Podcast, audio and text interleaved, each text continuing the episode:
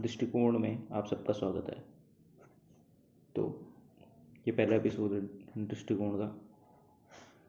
तो आज हम ये डिस्कस करेंगे, या डिस्कस तो हम तो डिस्कस तो नहीं करेंगे। आज मैं ये बोलूँगा पहले दृष्टिकोण क्या है? तो दृष्टिकोण जो भी हमारे आमने सामने आजकल में, परसों में हुए थे या हुए होंगे वो वो पॉलिटिकल सोशल सिनेरियोज उस पर टिप्पणी होगी।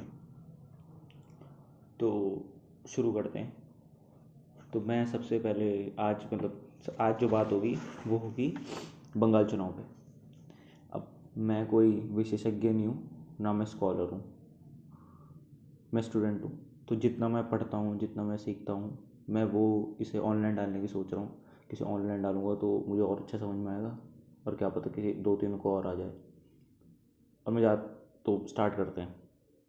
बंगाल चुनाव, ठीक है। चुनाव में हम सबसे पहले ये देखेंगे कि बंगाल चुनाव में मस्त मस्त बातें करेंगे। बोरिंग मतलब बोरिंग तो कुछ भी नहीं है, पर मस्त तो करेंगे।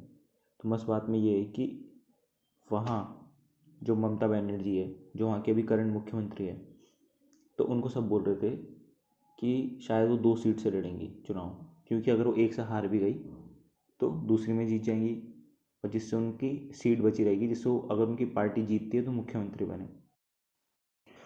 हाँ तो अब उन्होंने जब, अब ये थोड़ी पुरानी बात है तो उन्होंने जब बोला कि मैं नंदीग्राम में सीट अब नंदीग्राम बाद में आता है तो अब हुआ ये, ठीक है तो उनको सब कह रहे थे मतलब ऐसे हवा चल रही थी कि दो सीट से चुनाव लड़ेंगी और क्यों लड़ेंगी दो सीट से चुनाव, ताकि वो उनकी एक सीट, जैसे राहुल गांधी ने किया था 2019 में।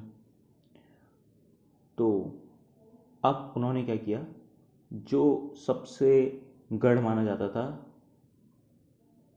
तृणमूल कांग्रेस का, नंदीग्राम, जहाँ से उनकी पार्टी का आदमी, उनका नाम है अधिकारी, सर्वेंदु अधिकारी, वो लड़ते थे चुनाव, ठीक है? उनकी हिंदू मुस्लिम दोनों में अच्छी पकड़ थी। अब उन्होंने पार्टी छोड़ दी सरविंदु अधिकारी ने। अब उन्होंने ज्वाइन कर ली बीजेपी और जहाँ से वो जीतते थे हर साल बीजेपी ने उन्हें वहीं दोबारा खड़ा कर दिया, पर इस बार बीजेपी से। तो ममता बनर्जी भी वहीं चली गई। कहाँ? नंदीग्राम। फेस ऑफ़ करने की देखी जाएगी। तो अब ममता बनर्जी एक ही पार्टी, एक ही जगह से लड़ रही है, और वो भी सबसे कठिन जगह से लड़ रही है। कौन सी जगह है वो? नंदीग्राम। ऐसा मेरा ऐसा मेरा मानना है। और दूसरी बात यह है कि अगर हम नंदीग्राम की वो देखेंगे तो जो सर्वेंद्र अधिकारी थे, उन्हें पिछली बार सिक्सटी थ्री परसेंट वोट मिले थे टोटल वोट्स में से, और बाकी के मतलब मेजरली बाकी के बीजेपी को मिले थे। अच्छा तो अब जो मेजर एग्जिट पोल बता रहे हैं, जो टीवी में एग्जिट पोल है तो सीधे सीधे बोल रहे हैं बीजेपी जीत रही है। जी न्यूज़ वाले तो क्लियरली बोल रहे हैं, पर उन पर हम भरोसा नहीं करेंगे। और जो डिजिटल बोल रहे हैं, जिन पर हमें उनसे थोड़ा कम और मतलब थोड़ा उनसे ज़्यादा भरोसा है वो ये कह रहे हैं कि सरप्राइजिंग रिज़ल्ट होंगे, बहुत वाले। तो सरप्राइजिंग ये सरप्राइजिंग अब वो किस दृष्टिकोण से देख रहे हैं, उस पर डिपेंड करता है। कि सरप्राइजिंग क्या होगा? कि जैसे अब जो सोच रहे बीजेपी जीतेगी, उसके लिए सरप्राइजिंग तृणमूल हो गई और जो तृणमूल सोच रहा है बीजेपी हो गई तो ये तो मोटा माटी जवाब हो गया। अब हम देखेंगे बंगाल में टोटल है टू नाइन्टी फोर सीट्स विधानसभा की। ठीक है? जीतने के लिए चाहिए वन फोर्टी एट में तुम अपने बंदे जिताओ और तुम्हारी सरकार बन गई। नॉन कोलिशन गवर्नमेंट बन जाएगी तुम्हारी। और जो टीएनसी है, वो दो सौ नब्बे जगह उतार रही है। और बीजेपी भी वहाँ, अब बीजेपी की स्ट्रेटजी देखो ना। सी नब्बे जगह उतार रही है और बीजेपी दो सौ तिरानवे जगह उतार रही है, दो सौ चौरानवे में से। अब भले ही हाँ उन तीन सीट में कुछ ना कुछ होगा ही, वो क्यों नहीं चाहेंगे उनकी हर जगह है कुछ ना कुछ घपला होगा। पर मैं वही कह रहा हूँ कि वही सेम घपला बीजेपी के लिए भी तो होगा। उन्होंने फिर भी अपने तीन और कैंडिडेट ज़्यादा उतारे। तो पहली उनका पड़ला भारी है कि तीन हैं वो आगे, तीन से आगे हैं वो। क्योंकि तीन जगह तो वो लड़ ही नहीं रहे, जहाँ जहाँ वो लड़ रहे हैं। ठीक है। अब अगली चीज़ हम देखेंगे। पॉपुलेशन ऑफ़ बंगाल थी 2011 में, जब लास्ट जनगणना हुई थी 9.1 करोड़। पर अब हम मान लेते हैं कि जनगणना अब एक करोड़ और बढ़ गई दस करोड़ मान लेते हैं लगभग। तो सत्ताईस परसेंट वहाँ मुस्लिम हैं। और seventy point five four percent Hindu हैं। ठीक है। तो सत्ताईस परसेंट मुस्लिम मतलब मुस्लिम जनरली बीजेपी को नहीं मानते। अच्छा ये सर्व मान्य है। सर्व जो भी होता है, सह मुस्लिम मतलब नहीं मानते। अच्छा बीजेपी को मैं जितनों से मिला हूँ, जितनों से आप मिले होंगे, सब बुराई करते हैं। और हिंदू मेजरली हिंदू। हिंदू भी नहीं मानते वैसे तो पर मेजरली हिंदू मानते हैं जो बूढ़े बूढ़े लोग हैं, जो मतलब जिन्होंने वोट देना है। खासकर जो कई सालों से वोट दे रहे हैं, वो अच्छा मानते हैं।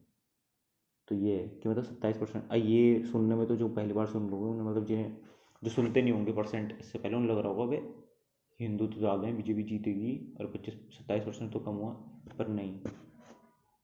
और प्रदेशों के हिसाब से ये बहुत ज़्यादा है, ट्वेंटी सेवन परसेंट मुस्लिम का। तो मतलब एक तरफ़ से कह सकते हैं कि ट्वेंटी, फिर भी मान लो तीन परसेंट बीजेपी को वोट करेंगे, फिर भी चौबीस परसेंट मुस्लिम है जो तृणमूल कांग्रेस या किसी या सी पी आई को वोट मतलब कम्युनिस्ट पार्टी कम्युनिस्ट पार्टीज़ हैं जो वहाँ की, उन्हें वोट करेंगे। ठीक है। तो तेली क्या कहेंगे इसे? इसका नाम क्या रखना है? तो सोचेंगे। तो इसमें आज के इतना ही।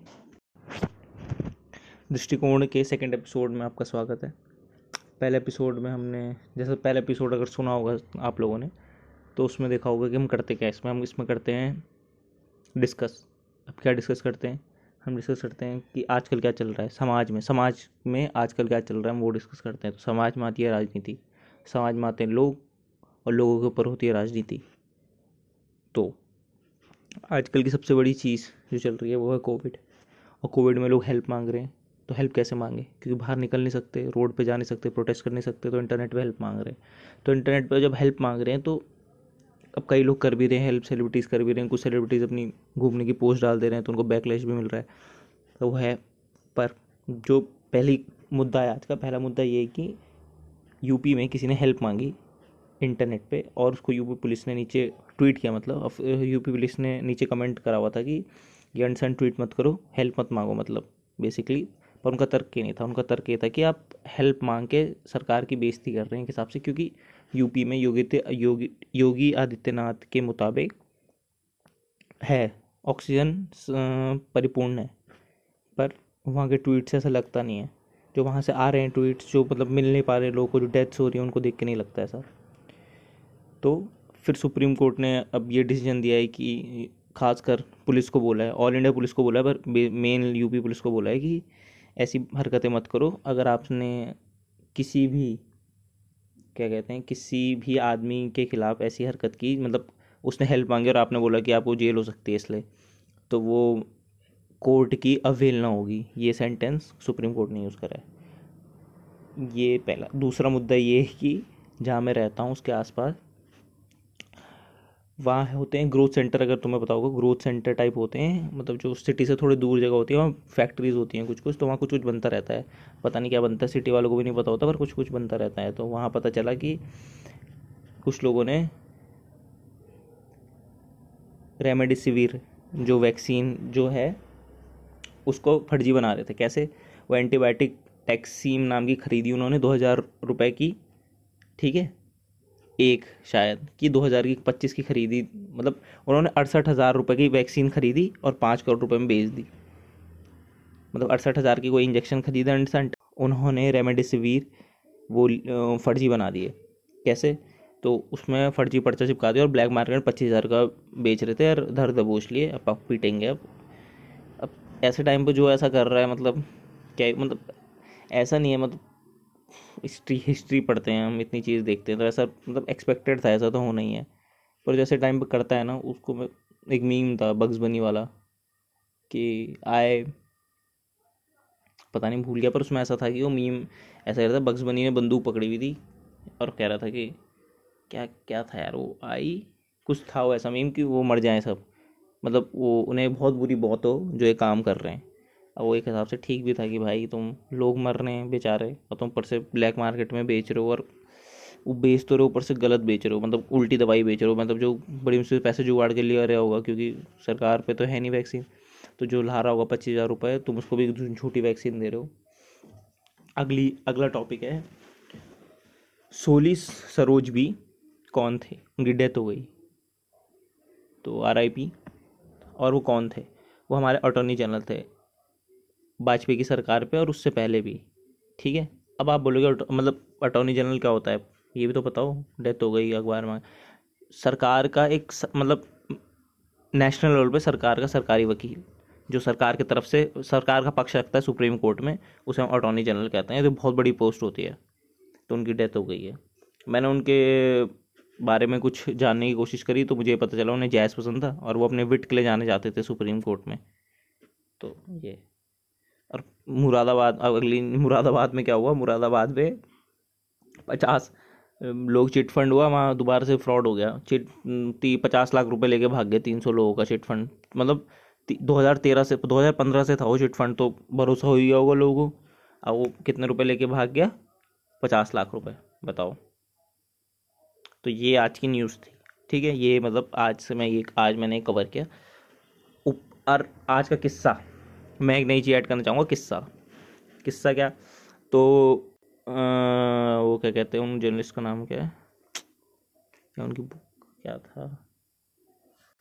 राजदीप सरदेसाई उनकी बुक है हाउ मोदी वॉन 2019 तो मैंने वो पढ़ी कुछ टाइम पहले। उसमें बहुत सारे किस्से मिले मुझे बहुत तगड़े तगड़े तो मैं वो क्या करूँगा सुनाऊँगा भी उससे भी सुनाऊँगा कुछ बाहर से सुनाऊँगा वो किस्से सुनाता हूँ। तो आज का किस्सा है मोदी जी के ऊपर।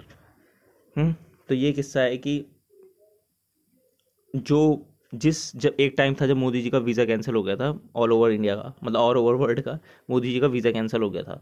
तो जिस आदमी जिस आदमी का हाथ था वीज़ा कैंसिलेशन में तो जो दो, जो 2002 में गुजरात में भी था अब मुस्लिम था उनका नाम था जफ़र जफ़र हरेश वाला जफ जफ़र जफ़र सरेश वाला सॉरी उनका नाम था जफ़र सरेश वाला तो वो ऐसा माना जाता है कि उनका हाथ सबसे बड़ा था मोदी जी का वीज़ा कैंसिल कराने में बट 2014 में 2014 में नहीं 2019 से पहले जब हाउडी मोदी हुआ कब हुआ मुझे एग्जैक्ट डेट याद नहीं आ रही है, पर जब हाउडी मोदी हुआ था यूएसए में तो जब इतनी बड़ी मतलब रॉक स्टार इवेंट टाइप हुआ था, जो इवेंट हुआ था, उसमें जो मोदी जी के साथ उनके होटल में रुका हुआ था मतलब उन्हीं के फ्लोर में था, मोदी जी के मतलब जो सात लोग गए थे भारत से, उनमें से एक था, वही थे वो। तो बात ये है कि 2002 में जब उन्होंने केस वेस करा मोदी जी पे सब तो 2003 में रजत शर्मा जो एंकर आता है, उन्होंने उन दोनों के बीच में बात कराई और बात सुलह कराई। और उसके बाद से ज़फ़र शरेश वाला बीजेपी के वो बन गए, क्या कहते हैं, प्रवक्ता। तो मुस्लिम, मुस्लिमों के लिए बोले बीजेपी से।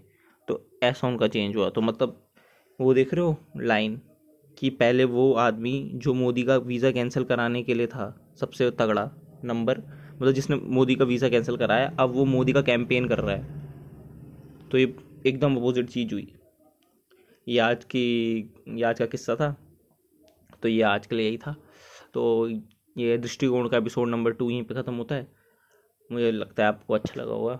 और कमेंट तो होता नहीं है ना स्पॉटीफाई में वरना कमेंट करने के लिए बोलता है यार मैं कि कमेंट करो बताओ कि मैं कैसा हम्म, लग रहा है बोलने में कहाँ कहाँ पे इम्प्रूवमेंट हो सकता है।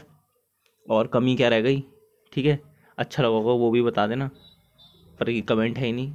स्पोटी स्पॉटीफाई में यार तो क्या करना है? पर जब भी होगा, अगर कभी मिलोगे या कुछ होगा, कभी ना कभी तो बता देना। ठीक है? ऑल द बे क्या बोलते हैं? बाय